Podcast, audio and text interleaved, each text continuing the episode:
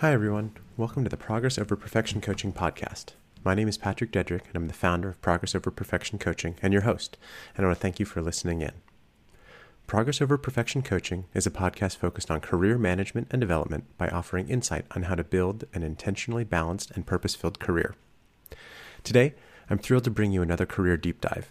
If you're new to the podcast, this is a type of episode where I bring on guests that are living successful careers to have them share their insights, experiences, and perspectives on career building and development.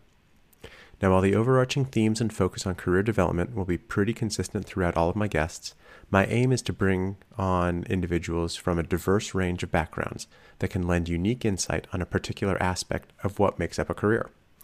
That could be a specialization in a particular field or industry, experience with certain kinds of career events, or they might be able to offer up helpful advice on how others can grow their own careers. Today, I have with me Russ Hiser. Russ is currently the Director of Sourcing and Manufacturing with Prana, with a career spanning nearly 20 years in supply chain and manufacturing spaces, including Sun Microsystems through the acquisition by Oracle, including over 10 years with Nike. Russ currently lives with his wife and two sons in Carlsbad, California, after relocating from the Pacific Northwest. I'm privileged to have had Russ as a direct manager not once, but twice, and can actually attribute critical junction points in my own career to him and the relationship we built over time. It had been a minute since Russ and I caught up, so let's dig in and hear about his career.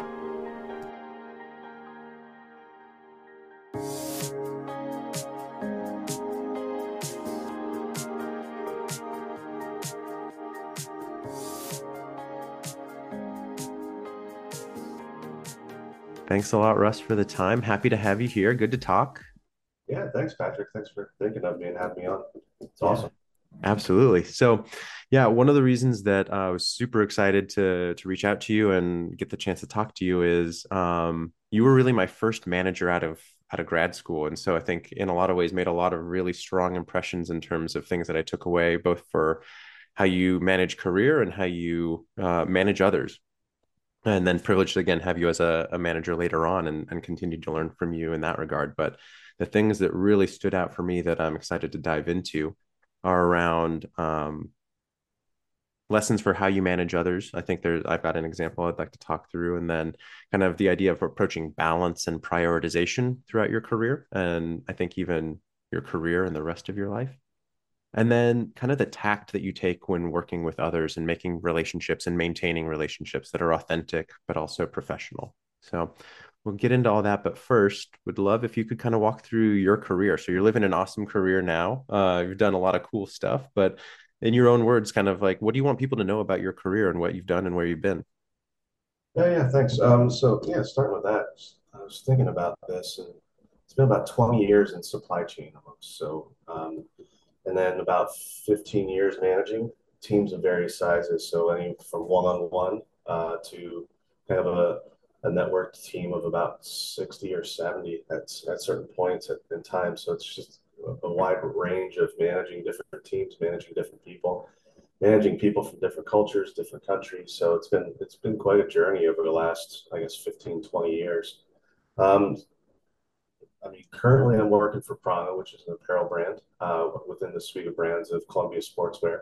So, but only about six months at Prana. So, really came in to lead the sourcing and manufacturing function. Uh, so that includes production, sourcing, uh, quality teams. So working and just kind of representing that with the senior leadership at Prana, and also engaged with Columbia Sportswear. But before that was about 10 years at Nike. So a lot of planning, manufacturing, supply chain. So uh, my last role at Nike was uh, really representing global sourcing manufacturing for responsive uh, supply chains. So being that representative across the whole enterprise to see how Nike could uh, be more responsive to the marketplace, to trend, and to demand, and kind of building and help influencing supply chains. So that was a really cool job. Uh, very matrixed, very networked. So it was a lot of like accountable for nothing or and uh, responsible for uh, influencing a lot. So it was, it was learned a lot of great lessons there. Uh, I had some time overseas. I know we're probably going to get into a little bit with that, running a, a liaison office overseas for a few years. Um, but then a lot of time in supply planning, sourcing uh, roles at Nike. And then where we first met was way back in, it was probably was about 20 years ago almost. Um, and uh, so that was with Sun Microsystems and hmm Oracle Um, so yeah, so been kind of broad broad strokes around a lot of supply chain, a lot of manufacturing, internal manufacturing, outsourcing, global supply chains, working with all regions around the world. So yeah, it's been super fun the last 20 years. Awesome. Yeah, I think um, one of the things that's been super interesting to talk with with folks in these uh, kind of career deep dives is is the idea of kind of career pivots. And I think even knowing your background too, you, I think your your background is in like finance and accounting before that too, right? So what were kind of the things that led you to from finance into supply chain and then even industries from kind of very much in that high tech background into the apparel and, and sportswear space? Yeah, so right, yeah, I have a undergraduate in accounting and finance, and then went to we went to the same grad school, uh, Portland State for master's in international management. Um, so back when I first started, so even before supply chain, I did five or six years in accounting roles and just felt like I wanted to be more in the decision making part of the business, right? Instead hmm of kind of like the the keeping track and and fiscally responsible portion of it. So just wanted to I when I was making that transition, I just because I was young in my career, I was like, man, I just can't picture myself doing this uh, for much longer. So that's why I decided to go back to grad school and just kind of do something different. I didn't know I was going to pick supply chain at the time, but at hmm that point, globalization was kind of the main theme, and everybody kind of going overseas. And I felt like that was was where business is going. Where how you manage business? That's uh, all over the place, like working with all different cultures and countries. So that's what drove drew me to the Portland State program. Yeah. Um, it just it was just that change. It was just like okay, I went through undergraduate, was working for five or six years, and just was uh, just felt didn't feel like I had passion against it. Didn't have be against that that type of role. So uh, made that that change, and that change was moving from Pennsylvania to Oregon, right to Portland. So that was hmm one of the first changes. And then you'll see a theme about that, like having the courage to and trust yourself to make those types of changes and be be open to the experiences that uh, can help you grow. So that was the first kind of proving point was making that that shift from East Coast to West Coast. hmm Personality for me feels better on the West Coast anyway. So it's I've been out on the West Coast for about 20 years. So it's been a good change. Um, yeah, so with that big change, it just I, the analogy that I would make would just be kind of getting off the sidelines and wanting to be in the game. I was a former soccer player, right? So it just felt like I wanted to get in and talking and making decisions and being a part of the game, part of the process. When I was in accounting, I always felt like I was analyzing what happened three three months ago with better information and working with all the decision makers on kind of what they can learn and what they can do better. hmm Uh, but it just felt like I was kind of like just felt like I was um, more not a nuisance, but a I don't, well, if I knew all that, I probably would have made a different decision. Felt like Right, right. the game and, and be a part of the decision making, part of the business. Yeah. Awesome. And then from the the shift between kind of the high tech space with Sun and then Oracle over into into Nike, what did that bring with it in terms of what you were looking for in your career from like an from an industry perspective? Because I mean, we both made a, a a shift like that, and I think going from a very um kind of I don't mean this negatively to Nike, but a very precise environment with high tech and very, very fast moving, um, kind of few very expensive things to going to scale and and very much leading with kind of the marketing and the brand side of things. What what did that open up for you in your career that you were looking for? I think just more opportunity. I mean, we were both in the same uh, manufacturing uh, area for Oracle.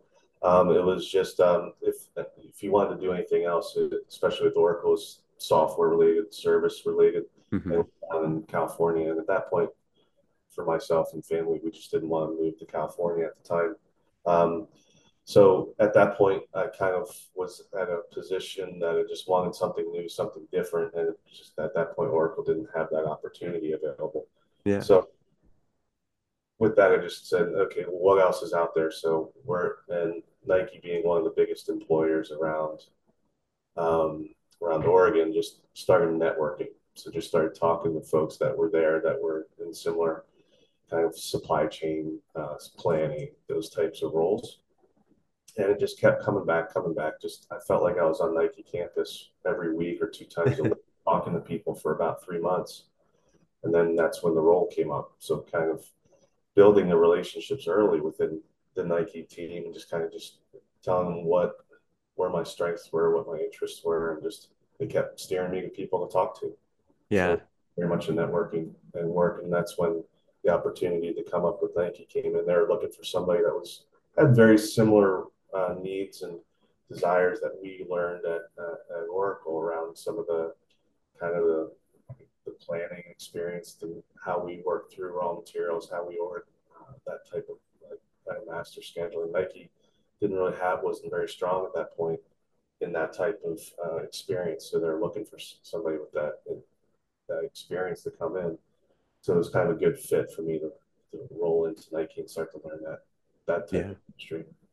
Awesome. Yeah, I think too, like the call out of kind of the emphasis even before you got into Nike, the the focus on relationships and meeting people, getting to know, having them get to know you more than just like your resume. Because what, what is it? Something tens of thousands of resumes get submitted to Nike every month, right? So the odds are you're going to make it through whatever optimized search keywords uh, for your resume is pr- probably pretty pretty slim. Yeah, absolutely. And I, I think they they realized maybe Nike moved a little bit too far in that regard of relation. So they've they've tried to pull it back a little bit. So towards the end of my career, there was like a little bit more of like, no, we need need to make sure we have equity and, and mm-hmm some um, so a little bit more transparency on how folks uh, got into roles, and kind of moved around. So um, yeah, early on it was very much relationship based. Yeah, and I think too you you touched on one of the other things that that I like to to kind of tease out with with people on is uh opportunities that might have come up that you didn't consider or that you pivoted away from and i think you brought up like with Oracle, you had the opportunity to to make a pivot and move down to California to advance your career, and it just wasn't right for your family. So, are there other are there other things that you like within the ecosystem of how you make decisions for your career that that kind of factor in, or other examples that have that have kind of maybe said, eh, "This sounds awesome, just not not right now for these other reasons."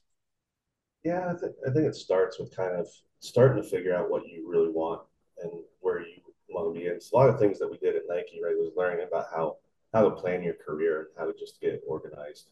Mm-hmm. Right? So there's a lot of different techniques that you can do, but it's really coming down to. I always, when I kind of explain it, I kind of say, "What do you want to be when you retire? What what is what does that person look like in terms of experiences or positions or mm-hmm or what type of roles that you want to have, what does that start to look like? And you can start to back into where you are today and start to say, what experiences or exposure do you need to start to build that resume up towards that that north star we used to call it, mm-hmm. um, or just kind of that model avatar of yourself uh, that far ahead. So that kind of helps guide you in some of these decisions of what does it look like, and then so after doing some of the analytics and then once I kind of get there, I kind of have to sit with it and go, does it feel right? Mm-hmm. That's kind of that instinct, like kind of your gut feel a little bit. Yeah. myself doing that type of role. Because even before this Prana role, I was going far in some processes for a different company, a different role. It's just when I thought about the prana role versus the the other role, it just this role I could picture myself more in this role that gave me more of those experiences, those um, exposure. Um, yeah. What I can start to want to be in the next 10 years, whatever, however long I'm in my career. Yeah. I really like that because it, it, it speaks to a, an intentionality in advance like you've done your you've done the research on yourself you know what you're looking for you know kind of what feels right and then so you can kind of use it as a litmus test when when opportunities come up and hey which one feels better if i've got to choose like i i know this about myself i know what i'm looking for so I love the call out for for importance there, and also just the the idea that you've got your retirement as like your north star. Like, what do you want the totality of your career to look like, and how do you build that? Because I think that's where I've gotten hung up on the past of like, well, what role do you want? And everybody's like, I want to be a VP or a CEO or whatever, right? Like, all right, that's that's a point. Are you done with your career after that? So I love I love taking it all the way, pulling the thread all the way through to say, when you retire, what's your what's your whole story look like? Yeah, it's like the, when you end this chapter or whatever it is, right? The, yeah. What are you going to be proud of? What you want to be kind of known for? Um, and kind of on when you do that work, it also helps your conversations, if you call it networking or whatever you want. When you mm-hmm. out, you have some focus. It helps. It allows people to better help you. Because you know sometimes early in your career you just don't know. You just want a job. You want something that's better than what I have. And it's right. hard for folks, especially as you got along in your career. It's hard to help because you don't know. It's too broad. It's, mm-hmm. it's too so having that, it's like even going back to going over the Nike, it was pretty specific on what type of roles I was looking for, at what level I was looking for, what I thought I was ready for. So that helped. They yeah. Go, you can go talk to these guys and just kind of get a lot more focused on how folks can help. Yeah, no, I, uh, the focus is super important. It's funny. I was just talking to somebody the other day where talking about you know my own career it's like i almost got happier when i could find something like a job or a function or a role where it's like i don't want to do that because it helps focus down like it limits the possibilities a little bit. Because um, like you're saying earlier in your career it's like anything's possible i could do anything like i, I just need a, a, step better than I, what i've got today. Absolutely. Yeah.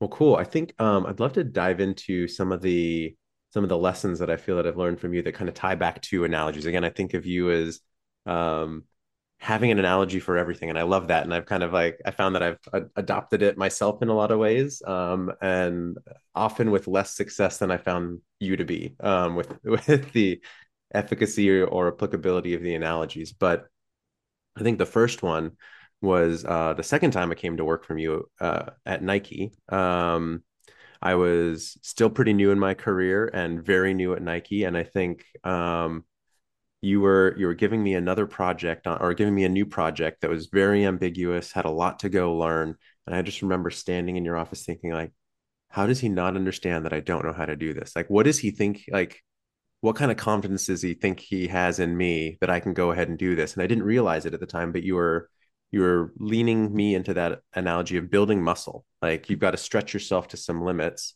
yeah. to in, in order to learn. So can you talk a little bit about maybe your approach to that analogy how you how you came to adopt it as a management principle or even personal principle and yeah. how do you use it? Where did it come from? So you've yeah it's great because um, I, I, do this quite a lot and it's well i think because one of the things i do enjoy about my roles or some of the roles where I, i've gone away from this kind of thought is when i felt a little bit kind of lost. So i need it's one of the reasons i came back to this was just coaching and mentoring I really enjoy that part of it. And what before I even knew what the right terms were, you knew you had to when you stretched outside of your comfort zone. That's when you grew, and that's when you became uh, just had more experience. And we had this great. I can't remember the the this, the guy's name off the top of my head, but we had a sports psychologist come in during one of our offsites at Nike and talk about it. It's almost like a bullseye where in the middle is your comfort zone, right? So super easy, and on the very edge is like fear. Like so, so, like, and in between is your room for growth, right? To be able to stretch. You can't go all the way out to the edge, or you're gonna you're not gonna feel good. So that's like some people could be like we had an exercise of like rappelling down a rock wall. Mm-hmm. Some people that's on the edge of their their scope. It's like they'll they'll freeze. They, yeah very innate feelings against that. So what you do is why somebody can jump from like space, like the other one was that Red Bull guy that jumps. Oh yeah. You just can't go from jumping out of an airplane to jumping from space. So we talk about the idea of how you build that inner confidence, that inner circle out, so you feel confident that you can do something that pretty much insane. Yeah. And so it's the same with working with folks like working with you is especially when you're younger in your career you didn't know you don't know right so when you think you had that feeling of like does he even know like how do you know like i know you can take that step that's what you need to do to grow mm-hmm.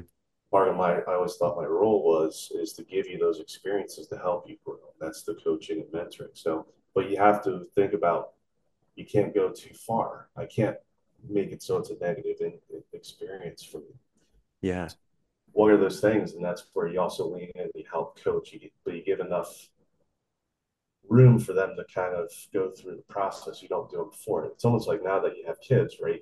It's the same thing. You kind of you didn't learn to walk right away. You fell down a lot. It's the same yeah. thing. As a parent, you're there to pick them back up and say it's okay. It's it's all good. Same with projects or experiences in your in your career is you have to give them that space to be able to go, but you're there to support them. Yeah. So that building the muscle, it's same like if you want to get stronger, you got to break it down to kind of to go forward.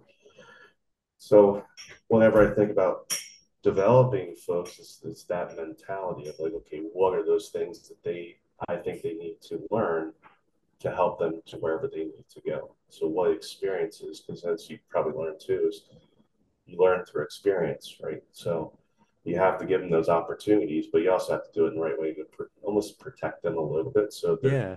you can fall down, but you need to be able to help them back up. And you don't put them in a situation that's going to be negative for them or negative for their career. And you don't put them out there until feel like they're ready for it. until you, they're ready to leave the nest, kind of. Yeah. Something like yeah. Companies are different, but it's like if you're young in your career and you have to go, I'm not. If you if we don't feel like you're ready to present to like a VP level or a senior leader until you're ready, you don't want to go in front of them, and then that senior leader's like, wow, they have a, a kind of a different image of you or perception. Yeah because it's one of the one of the other things around like kind of just protecting um, like how your level of influence right is also built off of other people's perception of you so once you realize there's a book out there that kind of goes into depth but um, your ability to influence starts with you how you are perceived by your peers and people you want to influence eventually so when I think about like not going too far, if I don't feel like you're ready, you can't present, or you're not going to represent yourself well to certain folks, then maybe that's not time. We'll build on those skills so you're ready. Yeah. Um, you can go there. And then you can present yourself in a really great, great light, right? And, stuff. Yeah. Build your confidence and your perspective around where you're at in your career and how you can continue to grow your experiences. Yeah. No, I, I like the way that you walked through that too, because it speaks to really, really knowing and having a relationship and a connection with the people that you're managing or you're mentoring or you're coaching because you really have to know where they're at to know how far yeah. how far out of, away from the bullseye they can get and how much support they need and when they're really ready so it's it's really it's really not just saying all right here's my checklist now you need to go do a project that makes you uncomfortable and then you're good to go and you're done here you kind of know what you're i mean it very much gets into like that very literal like muscle building coach kind of setting where it's like you're there to spot them and you know you're going to try and help them gauge what they can lift and how like how close they can get to fatigue without you know yeah. being crushed right so yeah and giving them those opportunities you also learn more about them too yeah know, with some ambiguity how they problem solve right how do they communicate and you can help them like once you see some of that they kind of do they reach out when they have questions are they thoughtful? Are they relying on me for the answers, or are they? Um, so you just learn a lot about their process more, kind of, and also it, it, it helps guide you in how you can coach in further sessions too. Yeah. Do you have any advice or maybe experience around uh, how transparent you are with people that you're working with or you're, that you're managing in terms of like, here's what I'm doing? like, do you tell them, hey, I'm going to try and stretch you here, or does that kind of i mean i i'm assuming everybody's going to be different and some people might be all about wanting to know that versus other people might feel manipulated or kind of controlled in that regard do you have a do you have any insight around that yeah a lot of i mean you probably know me very well it's like i'm pretty transparent right almost a little bit too much sometimes um, but i always think context and expectations are important so mm-hmm. um, yeah, you're right. Everybody's different. So, but the approach is, um, I guess the intent is always the same. It's always yeah. for them to help them grow. So, first, I think first is gaining trust with that person that they actually um, authentic and trying to help, right, and trying to achieve what we want to achieve. So it's really getting them the trust and getting the buy-in on on the process. So it's like it's even in the last six months at Prana, it's just kind of it's a lot of just building trust with with folks and just mm-hmm. not going too far, not asking too much. But as now as we kind of build some of that trust, now we can go in and feel a little bit more. Um, they can be a little bit more vulnerable, right? And I can be a little bit more vulnerable about what we're trying to do. So. Yeah, yeah you have to gauge it with everybody. Everybody's going to take it a little bit different. Your communication style is going to be a little different. Um, yeah, and just kind of work through some of that because that approach sometimes are kind of like yeah, the ambiguity is a little much. So it's um yeah to kind of help them get through that. Right, right. Also, my style is as the older I get is a little bit more visionary or or like like let's not worry about barriers right now. Let's just figure out what needs what what should we be doing. And then right. A lot of the folks I'm working with are like, but there are barriers. There are stuff in the yeah, but we have to really. It's almost that lean mentality of like you got to understand what you're your vision where you want to be, and then we'll tackle the barriers as right. Come. Yeah. And kind of getting them past that point, just and just saying, don't worry about the barriers right now. What should it be? yeah. You know, so it's just it's it's a process. It's a lot of work, right? You got to you got to put the time in. Yeah, true. And I think you were as you brought it up, like not only helping people see the vision, but then as the leader, being able to help break down those barriers that get identified. So saying, hey, it's okay that there are barriers. It's my job to go take care of those. What do you need to do exactly what you want to do if you could do anything? Yeah. And it's kind of like we work together to work through them, right? Because as a leader, you're not going to break down all the barriers, but sometimes you go over, sometimes you go around, sometimes you change tactics, right? Yeah. If things are not necessarily in your control or even in your influence, right? You can, you just have to adjust. It's, I always go back to that that lean methodology because it's never a straight line between today and tomorrow, right? Mm-hmm. Adjust, be able to have that process open, take new information in, and be be agile enough to get work work through it and make progress. Yeah. Awesome. Well, I think we're going to move to my favorite analogy that I've I've taken away from you. Um, it's the idea of spinning plates. So the yeah. idea that uh, what is it like? It's like a circus act, right? Where you've got all the the plates that are that are spinning on poles, and inevitable that as they're as they start to slow down, they're going to fall. And so I think that was I just have I don't I can't count the number of times I can picture you saying it in a positive way, and I've started to use it with others. But you know, how do you manage all the spinning plates? Like, how do you how are you intentional about what you're prioritizing? so that you're putting energy into the right things so that nothing falls down knowing that you can't do everything all at once so can you talk a little bit about um, where that came up where that where the the imagery for that came up and then kind of how has it served you uh, throughout your career yeah i'm not sure where it came from. It's just probably probably because why i use a lot of like metaphors or analogies like that is just to help communicate sometimes just ideas or just maybe it's too hard or it gets maybe it gets too technical. So you try and just mm-hmm. as simple as possible. Uh, for me it's just especially when you start leading teams or even leading multiple teams right um, there's so much going on and some people either shut down or they lean in and, and they work a lot, right? So I always looked at it as like, well, I want to always work smarter. I want to work as efficiently as possible. Um, so for me, it just I that visual of going, well, we have all these different things that are going on, and they're different states, different part of either mm-hmm. the projects or it's issues that come up, um, problems that you have to solve. So I always just felt that that was a good visual because you always have you can just picture the ten or thirty of them that are spinning and if they're spinning great, cool. I don't have to worry about it. But if it starts to wobble, then I need to go kind of shake the stick again and mm-hmm. just and put some attention to it. Um, well, I, I still use it. And it's funny because in this new role, I've used it just to kind of help with prioritization. so it's just to, I think that's important. You have to you have to decide how many plates you have that you're going to care about, right? And what what's realistic for us and the team to really monitor. And then what I one of one of the things I learned by running the office overseas was with having multiple divisions and those types of things is is allowing those leaders or those managers of those divisions to monitor their own priorities and Mm, have a process for them to know when to bring you in. Mm-hmm. You know, they need guidance, they need reassurance, they need um, um, a decision, or they they don't know, they need some coaching, right? So, but you, you have to set up a process to say, okay, those are your your priorities, your plates. Here's when almost build an exception model of Mm-hmm. this is when we talk about it. Everything else, you are empowered to make your decisions. You're empowered to let it fall or whatever it is. We'll talk about it. Um, but then I can, as a leader, kind of go, I know I have a process Mm-hmm. and I will be informed when there's something that I need to get involved with. So then I can go, I don't have to think about that right now. Yeah. I worry on my own plates that are wobbling, or maybe I don't have a process against it. And then I can go against that and kind of, because that was the important one is just the prioritization. What's the most important thing, right?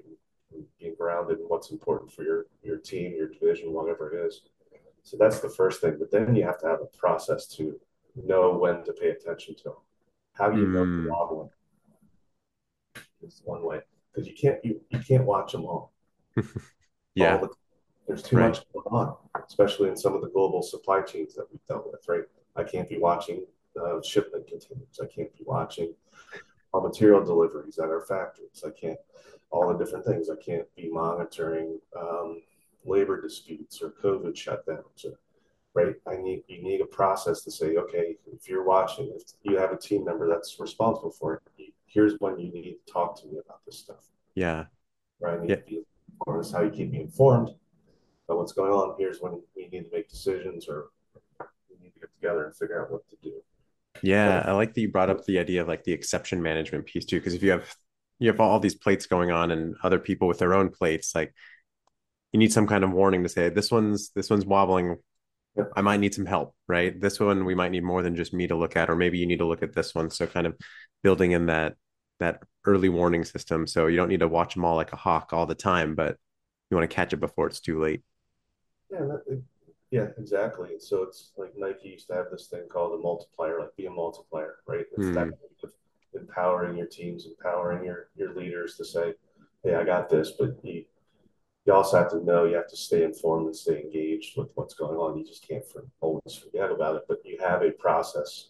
So I would set up processes where we either have weekly meetings or monthly meetings to kind of tell me if it's project based. Here's where you're going to come in and tell me what's going on, where you have Yeah. you have problems. But then you are leading that project. You are running it. You're responsible for results.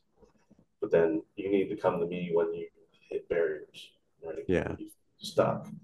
Like you have to. And then if there's any big things, or even celebrate the win. So just, hey, we made it through. Like we figured it out. Those are all the important stuff. Then that's the importance of like the management process that you need to set up. Yeah. Is the, I mean, with the idea, and you kind of called out too, the idea that you have to, you have to be aware of how many plates you have. Like there's only so many, no matter how, how nimble you are and agile you are in terms of jumping between priorities, you have to almost be able to say no sometimes. How do you, how do you treat saying no to, to prioritizing something that just doesn't work for you or your team and, and kind of managing that message back? Yeah, it's always tough. Um, I think part of what we do is we sit down make sure we, we're absolutely clear what our team is there for, what's their mission, what's their what what we desire to be.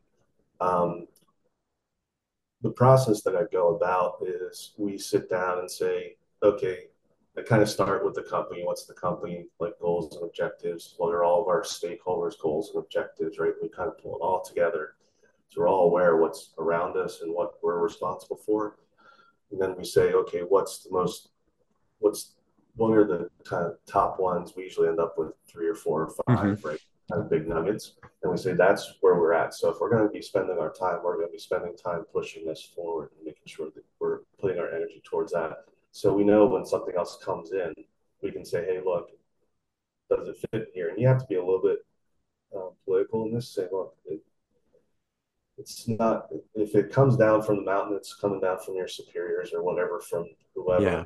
have to readjust, right? It comes in, become tablets from the mountain, right? Must do. Um, so that comes in, but then you reprioritize. You just don't take it all on. Right? Mm. You have to say, okay, what comes off, what gets delayed, what gets rescoped. Um, so that way you keep your teams from kind of running too hot. You can say, okay, well, we're going to delay on this project because we need to go. Like right now, one of our biggest things is supply chain traceability that's coming down. It's it's a top requirement. We have to have visibility into our supply chain documentation. Mm-hmm. Taking energy away from some other stuff that we would want to do, like getting better at materials planning or getting better at um, delivery or working on delivery standards, right? So we'll still do that, but then we have to go tackle this traceability, right? That's just going to be a requirement for us. Um, so that was one example of coming down and saying, well, then we reprioritize. Yeah. But then sometimes if it's another thing where it's sometimes it's just technically not possible, then you just have to go work back and work with the team, the other priority that came in and say, what can we do? How could we support you? But here's some things that we can't do either technically or we're just resourcing time. We don't have that resource. So if it's not coming down from the mountain, it's it's you have to reset the expectations of what what we what's possible for right now. Yeah.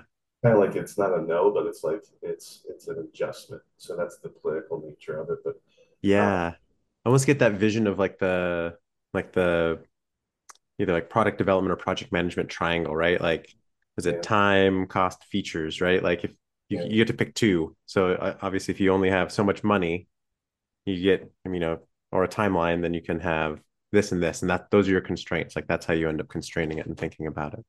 Yeah, absolutely. Awesome. Are there uh obviously very clear application in kind of career and work setting? Have you used the spinning plates in terms of looking at your life more broadly, where maybe your career is one of the plates and you've got, you know, you know, with Abby and the boys, and then playing hockey, playing music, doing stuff for you? Like how do you how do you balance the plates of your broader life or use the analogy in that sense to prioritize? Sure. And yeah, so it comes down to the same prioritization. Like you got to really think what's important. So if you bring in the family side of it, right, what's a lot of it's around your kids. So you just prioritize that um, saying, okay, and it kind of work. It's that same kind of resourcing question, like how much energy, how much time and, and mind space can you put towards it and be honest about that. Mm-hmm. And sometimes just downtime is important too. You have to prioritize that to just some quiet time. Um, so yeah, like a lot of, I have a lot of interests and a lot of hobbies that I just, I don't, I don't get into right now.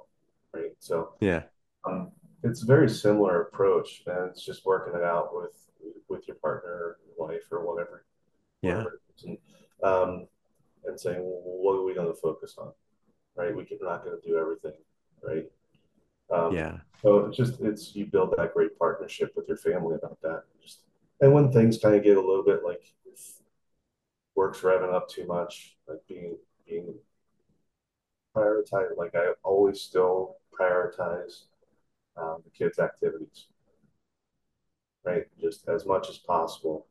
I'm almost at every soccer game, every tournament mm-hmm. that we go to. It's just it's is what I learned early on with that is um, the some managers that I've had or leaders that I've seen. It's like the business will continue. Mm-hmm. If you think you can't take the time off, you have an inflated sense of your own importance. yeah, work will still go on. Somebody will do it, it'll, it'll, or it will wait for you right right yeah. You need to have that balance between the two and it's it's either time but it's also headspace as well. You need to learn how to how to shut it down and walk away for a little bit. It's tough because it still kind of runs. Yeah. And like things that you're trying to figure out but you gotta you have to prioritize that. But even in like we try not to take on too much stuff in our personal life either hobbies or interests or activities. Sometimes we just like i don't want to do anything this weekend. Yeah. Uh, right. and, and do stuff or or if we're in the mood then we'll go travel or we'll go do something. Yeah. I think i really like both in the professional and the personal side of things. You kind of touched on having a conversation with the impacted parties whether it's your family or like your uh, cross-functional partners or whatever that, that, that are asking you to do things as being open in terms of where those priorities lie and being honest and authentic and transparent to say, here's what we can do. So not leaving anything up to assumption and not leaving anything up to, hey, I'm going to do this just because this is this is what makes sense for me. So I really like that, and I think it segues into the idea of kind of building and maintaining relationships or networking. I think there are a lot of different ways to spin it, but maybe first through the lens. And you talked a little bit about it at the beginning, Nike being a very relationship based culture. I think there are a lot of relationship based cultures where it's important to to be more than just transactional. But can you maybe talk about your approach to maintaining relationships? And I'll I'll maybe start by saying too that I think it's because of the relationship that we had from at Oracle in large part that helped me get over to Nike as well. So I think maybe a little bit of the benefit, if you could talk to the benefit of maintaining relationships or how you how do you maintain relationships authentically? Yeah, I mean, always good questions. It's articulate, but um, I almost feel like a lot, a lot of our jobs are just relationships, being straight. We're all we're either aligned to a common goal or a common purpose, right? And you're working together. So it's always just whenever I think about that, either going to how we work through problems is, is remaining true to that of just saying it's not about our team doing better than your team. It's about are we achieving what we've set out and what we've agreed to. So I think from relationships, it just seems like that's it's always that way. It's always mm-hmm. always focused on relationships, how I bridge together because I I just truly believe we all want to help each other achieve goals. I don't think I've ever experienced, even in competitive, because Nike is a competitive world, right? It's just kind of the nature of the company, but it's competitive with a common purpose. So you're kind of all on the same team.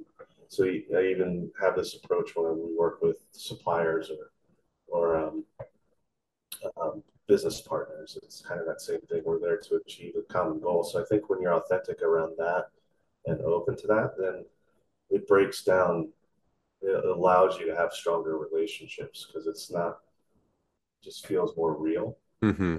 Build that trust between the between the teams, between the um, the people that you work with. So it's always been my approach, and it just felt like it's always more beneficial to have that that focus than maybe a little bit more defensive or a little bit more competitive focused. Yeah. Um,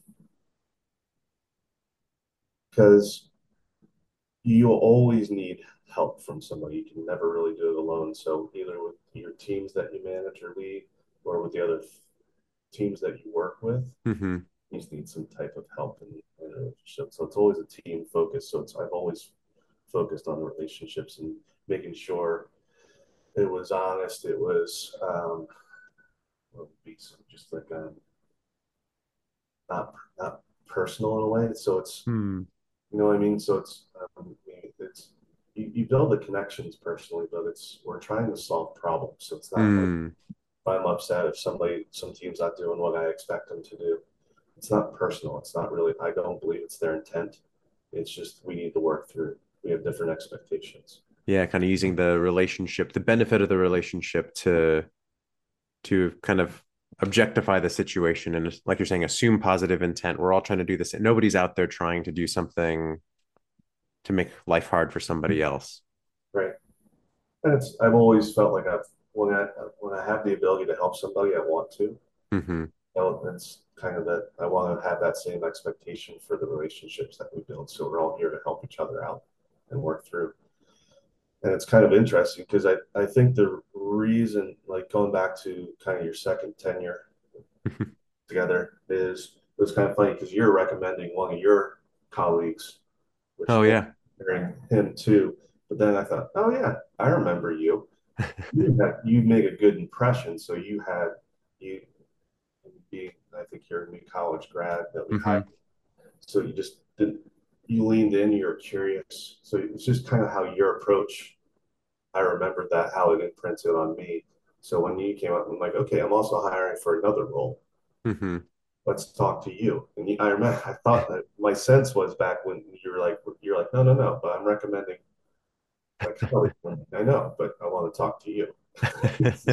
you you built that relationship, even if it was a short period on the first time over at Oracle, but it was it made an impression. So it's just kind of I think that's the importance of relationships as well is I felt like you would be a good fit personally because of the Mm. relationship that we built. So it was, it was kind of, that was kind of a fun experience. I'm like, oh yeah, well, wait I can talk to you about a, a different Yeah. what we hired your colleague for. Yeah. It's uh it's funny, right? Because I think speaking of making good impressions and transitions and pivots and everything, it it kind of becomes a lot to try and keep track of as an individual to say like, how do I make sure I'm making a good impression? I want to be authentic, and as I transition it to like maybe a new role or a new company, I don't want to burn any bridges, and you want to maintain that. Is there anything that you do personally to try and make sure that you do keep those positive relationships as you as you go through your career and maybe people phase in and out, but you want to still be able to have those connections and be able to reach back out with with kind of positive thoughts in mind? Yeah, I think it's just just with everything else. So like when I when I left Nike, I thought I was least open and honest with the folks that I communicated to about what my intent was. Right? hmm Even though I felt like it was a time to do something new and different, where I felt like um, my path at Nike um, kind of came to an end. So I just was open about that. So um, I just need I need a change. I need something new, right? New perspective, new start. So just being honest with the intent and it's not a personal thing. It's not like the managers that I worked with or the people I worked with. I think they're still some of the best people that I ever worked with. It was Yeah. Um, so it wasn't, so just making it super clear about my intentions and why. And I think the more, more um, experienced managers get it or leaders get it, right? They go, yeah, I've been through that. It's, and it's, I was thinking about this story is like when I was younger in my career, it's, I saw some of the older, older folks in their career and they're just a little bit kind of, uh, I wouldn't call it grumpy, but salty. I call them old Yeah. salt operations folks. Yeah. I don't want to be that, that person. And so I had a little, because it's, I think they get there is because they kind of see the same things coming around again and they kind of see similar results and they just get a little, a little frustrated and a little bit jaded. hmm I don't, I don't want to be in a situation where I start to feel like that. So if I start to feel like that, then it's a signal for me to go find a new passion, new, new fulfillment. Oh yeah. So if you kind of, and that's, I guess being long enough at Nike, you kind of you start to see this uh, secular nature of it. You're like, okay, even though I'm still in apparel and it's still very similar themes, it's it's different culture, different people, different approach, different size and scope. So it's it's, it's kind of the same reason like going from Oracle to so from high tech hardware computers to apparel. The the theory and the approaches of what you do in operations are, are very similar. The hmm application of them are a lot different. So you mentioned like low volume, high value to high volume, lower value. Right? So hmm like a couple cents for um, Nike is a big deal. A couple cents for Oracle on a part or a piece of uh, material is not a big deal. Yeah. I was dealing with excess material, like excess servers at Oracle that were about sixty thousand dollars each. I was concerned about four of them it adds up. Whereas a couple cent increase on your on your purchase price at, at Nike was a big deal because Yeah. buying that over a million units. So it just its applications are a little different. So it gives you a new perspective when you shift kind of either the the industry or even going from Nike, who the apparel business is well over probably $12 billion or something like that, to 140, or 150 million dollar company, right? So Mm. it's a lot different. The size and scope of our decisions are different. Um, so it's just a different challenge, different mindset that you have to go against, but you can leverage all of your prior experience and approaches.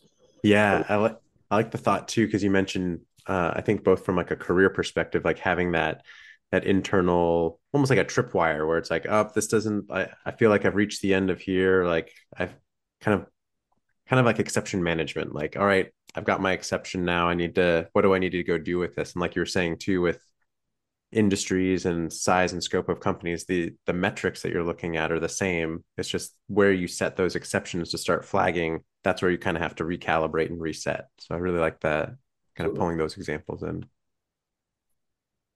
Nice.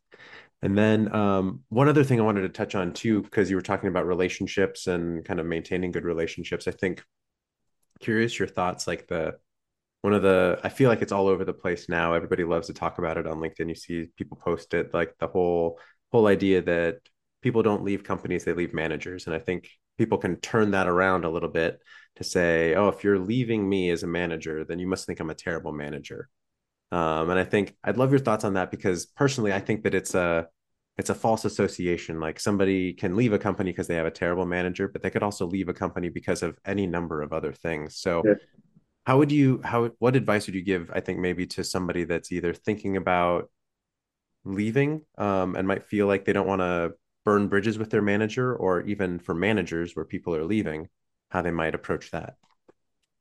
Yeah, I mean it's I, have seen that too. I think there's some truth to it, but I don't know if I weigh it as heavy. It's kind of mm-hmm. It's just there are. I, I think it's a. It, I take it as a message to leaders and managers of how important you are and how important you make people feel. Mm-hmm. Um, so that's an old quote. It's like people won't remember what you did for them, but they'll remember how you made them feel. Mm-hmm. That's that resonates a lot with me. Kind of how you manage. Like we're not going to remember the projects like whatever project you thought you couldn't accomplish. I don't even remember that. But I couldn't remember. I was trying to think of it to, to throw it in there. I couldn't remember. You know how you felt about it. Yeah. Right? But then you also hopefully have a positive feeling like, okay, but I, I came out, I, I learned something. I, there's a positive process there. So, so I resonate a lot with that feeling. So I think it's just, I think that trend is really to get managers really to kind of think about that, like mm-hmm. how you treat people. But yeah, it's not the only reason. Like when I left Nike, was I was working for the same manager that hired me. I've right. tremendous respect. I've learned tremendously from him. Right, he, about communication styles, how you manage. Like I've learned so much over the ten years um, with working with him. So it wasn't him, right? It wasn't. He wasn't the reason. Mm-hmm. Right. It was I looked at kind of as I kind of we talked about the idea of where do what what do I want to what does it look like when maybe I'm done working in like this career. I always just I think in chapters. Right? Mm-hmm. What's that chapter? Because even in retirement, it's just a different chapter. You're just focused on something else. Um, so when you're kind of done with your working career chapter, what does it look like? And when I was looking at the opportunities around at Nike, I just I didn't I pursued some paths that didn't work out for me. And I said, okay, I don't, whatever that vision of myself would be, or even a vague vision of it, I don't see it here. Mm-hmm. See the opportunities. I learned a lot, but then I need a different challenge. I want, I always wanted to be kind of like, I think maybe I even shared with you, is just kind of that end to end supply chain leader, right? Mm-hmm. And one of the reasons I liked this role at Prana is I get to do more of that type of work, right? Yeah. So it was more about that opportunity, that experiences that I, I think I needed versus the manager that I was working for. Yeah. I think that those types of thoughts are it's a little bit it's a little bit too on the surface. There's more to it. Little. Right. But I think it's also just kind of a, a reaffirming message for managers to kind of that principle of it's really important how your in your relationships how you make people feel right feel empowered feel positive feel like they're learning they're growing um, they're achieving whatever their their goals are so if you can make them feel like that's possible then that's the most important thing yeah so but i I guess it also depends. I think if you're early in your career, maybe that message is true. Sure. You have yeah. a boss that you just don't click with. That's tough. I mean, I've had that before in my career, and maybe that was a reason why. sure. Right. Um, but I have a lot more positive experiences with managers than than some of those where I didn't have a good experience. Yeah. No, that's great. That's good insight. I think maybe uh, so. We'll shift gears now. I think maybe to focus on one chapter that uh, I'm super interested in. I feel like would be of great interest to people listening is the chapter where you spent some time abroad with Nike um, as as kind of an as an expat. And so I wonder to um, folks might not be familiar with kind of the idea of a liaison officer or contract manufacturing. Can you talk a little bit about just broad broad general picture about kind of what the opportunity was and kind of the the structure that enabled that kind of opportunity? Yeah, so um, in apparel and footwear, it's very common they have kind of a headquarters that kind of is somewhat responsible for design of the product and kind of um, that piece of the, the process. But then you have your contract manufacturers that kind of bring it to life. They start doing prototypes, they start doing samples, and those types of things. So usually it's kind of this hub and spoke um, model where the headquarters kind of drives the product decisions, but then you have regional offices that are closer in country or in the region. Mm-hmm. Help work with the factories uh, through the development process, the commercialization process, and then just the execution of the production. So once you go through the commercialization, you have the normal product, like, okay, now you're running more bulk, more um, larger scale production. So there's the day to day management of it. So a lot of those offices are either in region or in country. They usually have localized staff that can communicate in the local language, um, culturally. Uh, mm-hmm. Work. You have a lot of engineers. You have a lot of costing, development folks. Um, so for Nike, they had several offices overseas. A lot of them are in Asia. So um, there, where the opportunity came up is there's usually like a general manager type of role that runs the office there is one of the main liaisons back into headquarters. That's why they call them liaison offices. Um, that work with the headquarters on processes, expectations, strategy, but then you're also managing the the functional teams um, in the office there. So when I was there, it was you had production teams, you had quality teams, you had engineering, development, materials development, sustainability or compliance. Mm-hmm. What else was in there? There's a, um, I'm missing somebody I know. um, yeah, and development teams. So yeah. I probably missed somebody, but that's kind of where you get into the spinning plates of like you have all these different departments. They all have very tactical execution type of roles that are working, and probably also part of that is you're kind of the main um, main relationship owner of the suppliers. So you're working mm manufacturers, you own the relationship with them. So um, expectations, strategy, performance, right? You're overseeing that relationship for the company. So you're on, you're kind of in region, you know what's going on in the region, and then you're working, you're also that main communication hub with the headquarters. Yeah. A pretty cool job, actually. Yeah. no, absolutely. Um, did you know that that was something like, was that on your on yeah. your radar? Like you were very intentional about wanting that? Yeah. So going back to that whole career planning piece is kind of like there's a lot of different ways you can do it. It's like three jobs, three jobs from now, mm-hmm. or your North Star. A lot of that just kind of helps build like what are the experience. So if I go back, one of my North Stars is that and then supply chain executive, whatever that is, right? Mm-hmm whatever you define that to be. But you say, okay, for us, have, what are those types of roles? It could be like VP of manufacturing, it could be COO, whatever, supply chain officer now. Those types of roles. Okay, how you how are you qualified for them? Like what experiences, what roles do you have to say I can put my name in for that type of role? Mm-hmm. You back it down to your current role and say one of those, if I was to lead manufacturing or sourcing, one of the roles is I need to know how the regional offices work. Mm. One of those experiences that I could get would be go have this GM type of liaison office director roles. So I put it on the list and I said, okay, well, how do I get in the conversation for that role? Okay. Mm-hmm. So, and what I started to do then is you put that, you lay that all out, you go talk to people. So Nike at that point was relationship based. So you go talk with the VPs, the folks that are in the jobs that you mm-hmm you away from where you're at.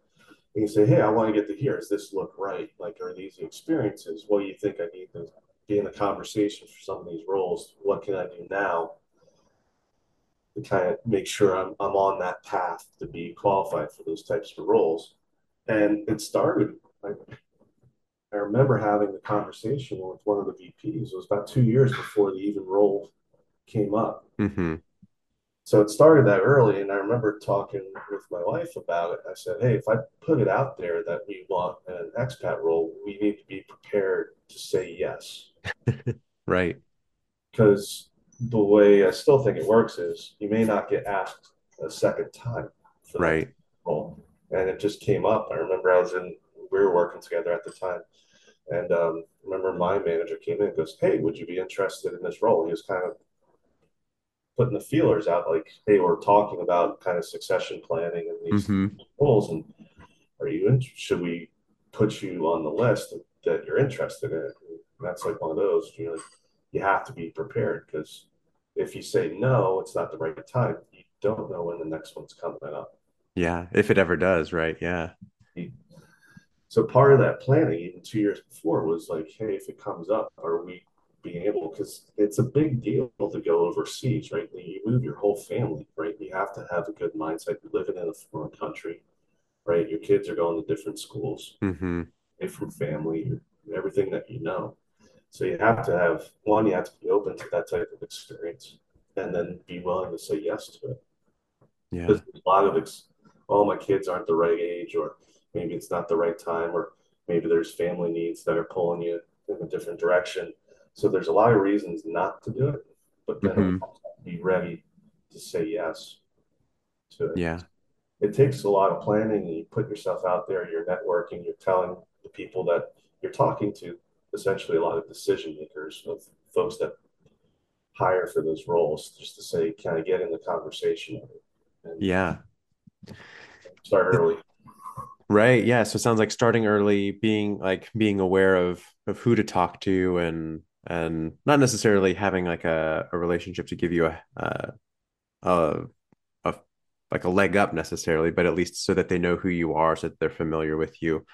Is there anything from like a an execution? Like how do you how do you then focus how you do the job that you're in to make sure that you're performing in a way that that Yeah. also makes you stand out? Because I think there's there's a mm-hmm. balance, right? Like it's I think it was even you you gave the example one time when talking to me out, about some of those succession planning discussions of like, hey, I could if I'm going to put you up for or anybody up for like an exceeding expectations or like a higher rating, you like you as the manager can't be the only one putting that person up there. Like other, other people have to see it as well. So it's it, it's a degree of knowing other people, but also doing work that stands out in a way that that other people see it. So do you have any advice around the work itself?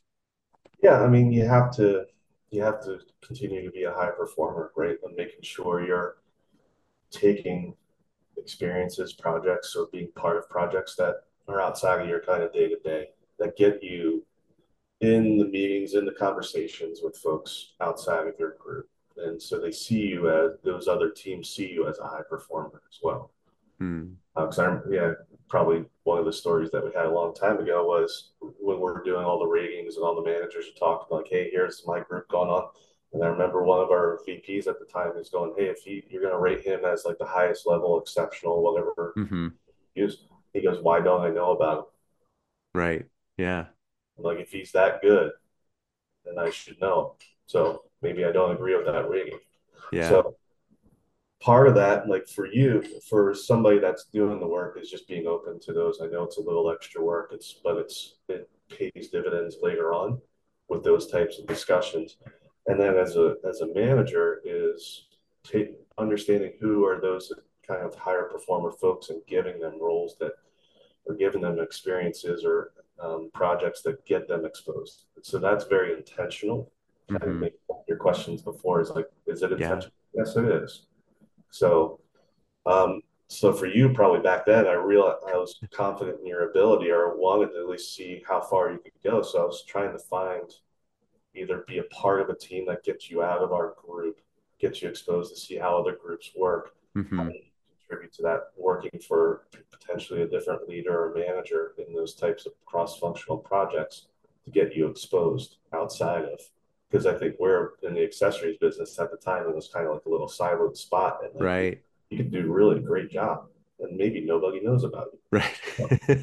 So your development and what I wanted was the intentional piece was let's get you out into apparel, let's get you out in the cross functional. Maybe it's even the cross um, even like dealing with folks in footwear, which was a, hmm a division at Nike, right? So how do you how are they aware of you and kind of what you can do? Yeah. You have to be open to that, and then also that's kind of those experiences that starts to separate you from other folks. People just want to come in and do their job awesome. That's great.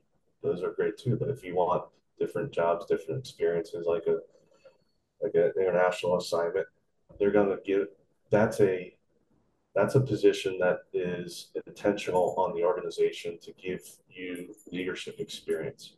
hmm So you have to have that kind of uh, indication that you have that upward um, potential hmm for them to be considering you for these types of roles.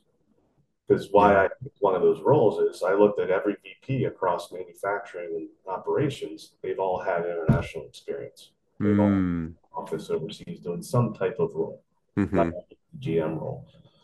But they're over there. They know how it works. They know how the day to day works. How you make products. Yeah. So for you to be in those elevated roles, you need that's one of your critical experiences that you need to have. Yeah. So that's why I put on the list. I start putting it out there. So for that, that's so from a manager, if you have folks that are that high potential, those type of folks, you have to give them opportunities Right. themselves out there and get known. And, and so you're not the only advocate for their career. Yeah. Yeah. Maybe the other point we haven't talked about is part of that networking is is having other folks outside your direct management chain as advocates for you. Mm. I think that was Yeah. well, my time at Nike for sure was I had multiple people that knew what I wanted to do, what it, what I was good at, what my strengths were. And so when they get into conversations like this, they go, "Oh yeah, I know him. Yep, he." They know you. They can speak up on your behalf. Right. Also goes back to like, you don't get that exposure until you're ready. Mm. Have a Right. experience, then you don't have an ally in that conversation. Yeah. and they're highly influential in those, right? So if you have a bunch of VPs talking about org talent and succession plans, right? You can't have somebody that goes, nah, Patrick, nah, you didn't show up. Sure. Right. That will kill you in those conversations. Yeah. No, I love that too. All of this really comes back to kind of the emphasis on the manager um, for being a very intentional partner for individuals' development as well as like advocate for them. So I think too, just knowing that it's not a one size fits all. Like, what is what does this person want to do? What are they capable of doing? When are they ready to do it? How do I help them grow their network in the right ways? Uh, I just love that that it all kind of comes back to that that first point that we were talking about of kind of really knowing knowing the people that you're uh, in service of. And I think too, you even mentioned it was Chad at the time, right? That he knew that you wanted this, so he was able to advocate for you and know when you were ready and know when to put you out there. So, um, really, really cool full circle there. I talked with all the, so that's one thing. Maybe folks that are early in their career, they feel like they maybe shouldn't bother some of the executives. Mm, Um, it, it all depends on your organization, but at Nike at the time, they're completely open to conversations. They're a lot more approachable. Um, a lot of folks are, and they what folks early in their career might not understand is a lot of those leaders and managers want to help, and part of their responsibility is to grow the talent and develop the talent within the organization. Um, so they're always open to that conversation and meeting new people and, and coaching and mentoring. So and that's maybe going back to maybe jumping ahead, like things that I wish I knew earlier in my yeah, career was not to be so potentially um, imitated by approaching some of those more senior folks and open to it. You have, you have to be thoughtful and intentional, but yeah, um, they're open to it. They want to help. They want to coach. A lot of them do. So yeah, I know not everybody's the same, but at least at Nike, that was the way it was, and that's what I learned it to be. So even for right now, if folks early on want some advice or want some mentorship or how to negotiate different things, you want that's part of your role as a yeah, leader. You help nurture that. So yeah, you don't quite understand that early. Like that's I don't have a lot of day-to-day tangible things. I have a lot of conversations, but one of my key deliverables or key goals is to develop talent. right. No, that's that's really good insight because yeah, I've found that found that for myself too. It's the oh, I don't want to bother them, or like oh, they're not going to know who I am. Why would they want to meet with me? So I think really good insight. Well, and then I think uh, so. We're at just about at time. Any, I guess, I'd love to finish these conversations um, on a little lighter, more open-ended note. What's the coolest thing you've ever done in your career? If you had to pick one thing, said this was the coolest, what comes to mind? Yeah, I guess probably two things. Probably the first one is just that role overseas. I thought that was hmm just having that experience and just kind of it changes your whole worldview a lot. Working overseas, working with the teams over there, and just living outside the country was was pretty awesome. So just super thankful for that opportunity, and just it's it's become more and more rare. I guess at the time you kind of you think it's cool, but then you realize that not a lot of people get to do that. hmm So that was pretty awesome. And then on the more side, probably the coolest thing is when you start to see like people that you've mentored or helped or even helped a little bit really succeed. I mean, you're one of those examples. I have a couple examples, even from Oh. overseas, right? Of hmm people that are now almost like executive level that you've helped along the way. It's like that's so cool. Um, so that's for me, that's best part of it. I mean, I have several examples of that that they're senior directors or or even or higher, right? Yeah. From like analyst level roles and just see them progress and learn and, and start to be pretty awesome leaders. So that's that's a cool part of it. Awesome. Well, Russ, this was great. Um, also like to finish too. Anything um, that you're involved in, whether professional or otherwise, you like to plug here, like to give a little f platform if there's anything, whether it's things you're involved with, things you're excited about, things you want to direct attention to, or where people can find you if they want to connect. Yeah. I don't have a lot of platforms. I kind of keep it pretty simple. Um, but yeah, I'm on LinkedIn, so I'm pretty not active on it, but I'm definitely lurking. I'm watching what's going on. So if people want to reach out, they can reach out to me there. That's no, no problem. I'm usually pretty open um, to all all all inquiries. Uh, but yeah, love what you're doing, Patrick. I think it's a great idea around some of these kind of growth and career and, development and leadership. So it's awesome. Awesome. so important for folks to focus on that piece versus kind of like business results. The business results will come if you can lead in some of this authentic, transparent, and vulnerable space. So it's it's awesome. Cool. Well, thanks a lot, Russ. Really appreciate the time. It was good ti catching up with you. Great to see you too, Patrick. Awesome. Thank you All so much. right. You bet. And that does it for my time with Russ. It was great to catch up with him, and I'm reminded by how much I can trace back to him for how I approach my own career and the tools and mindsets that I now feel like are almost second nature to me.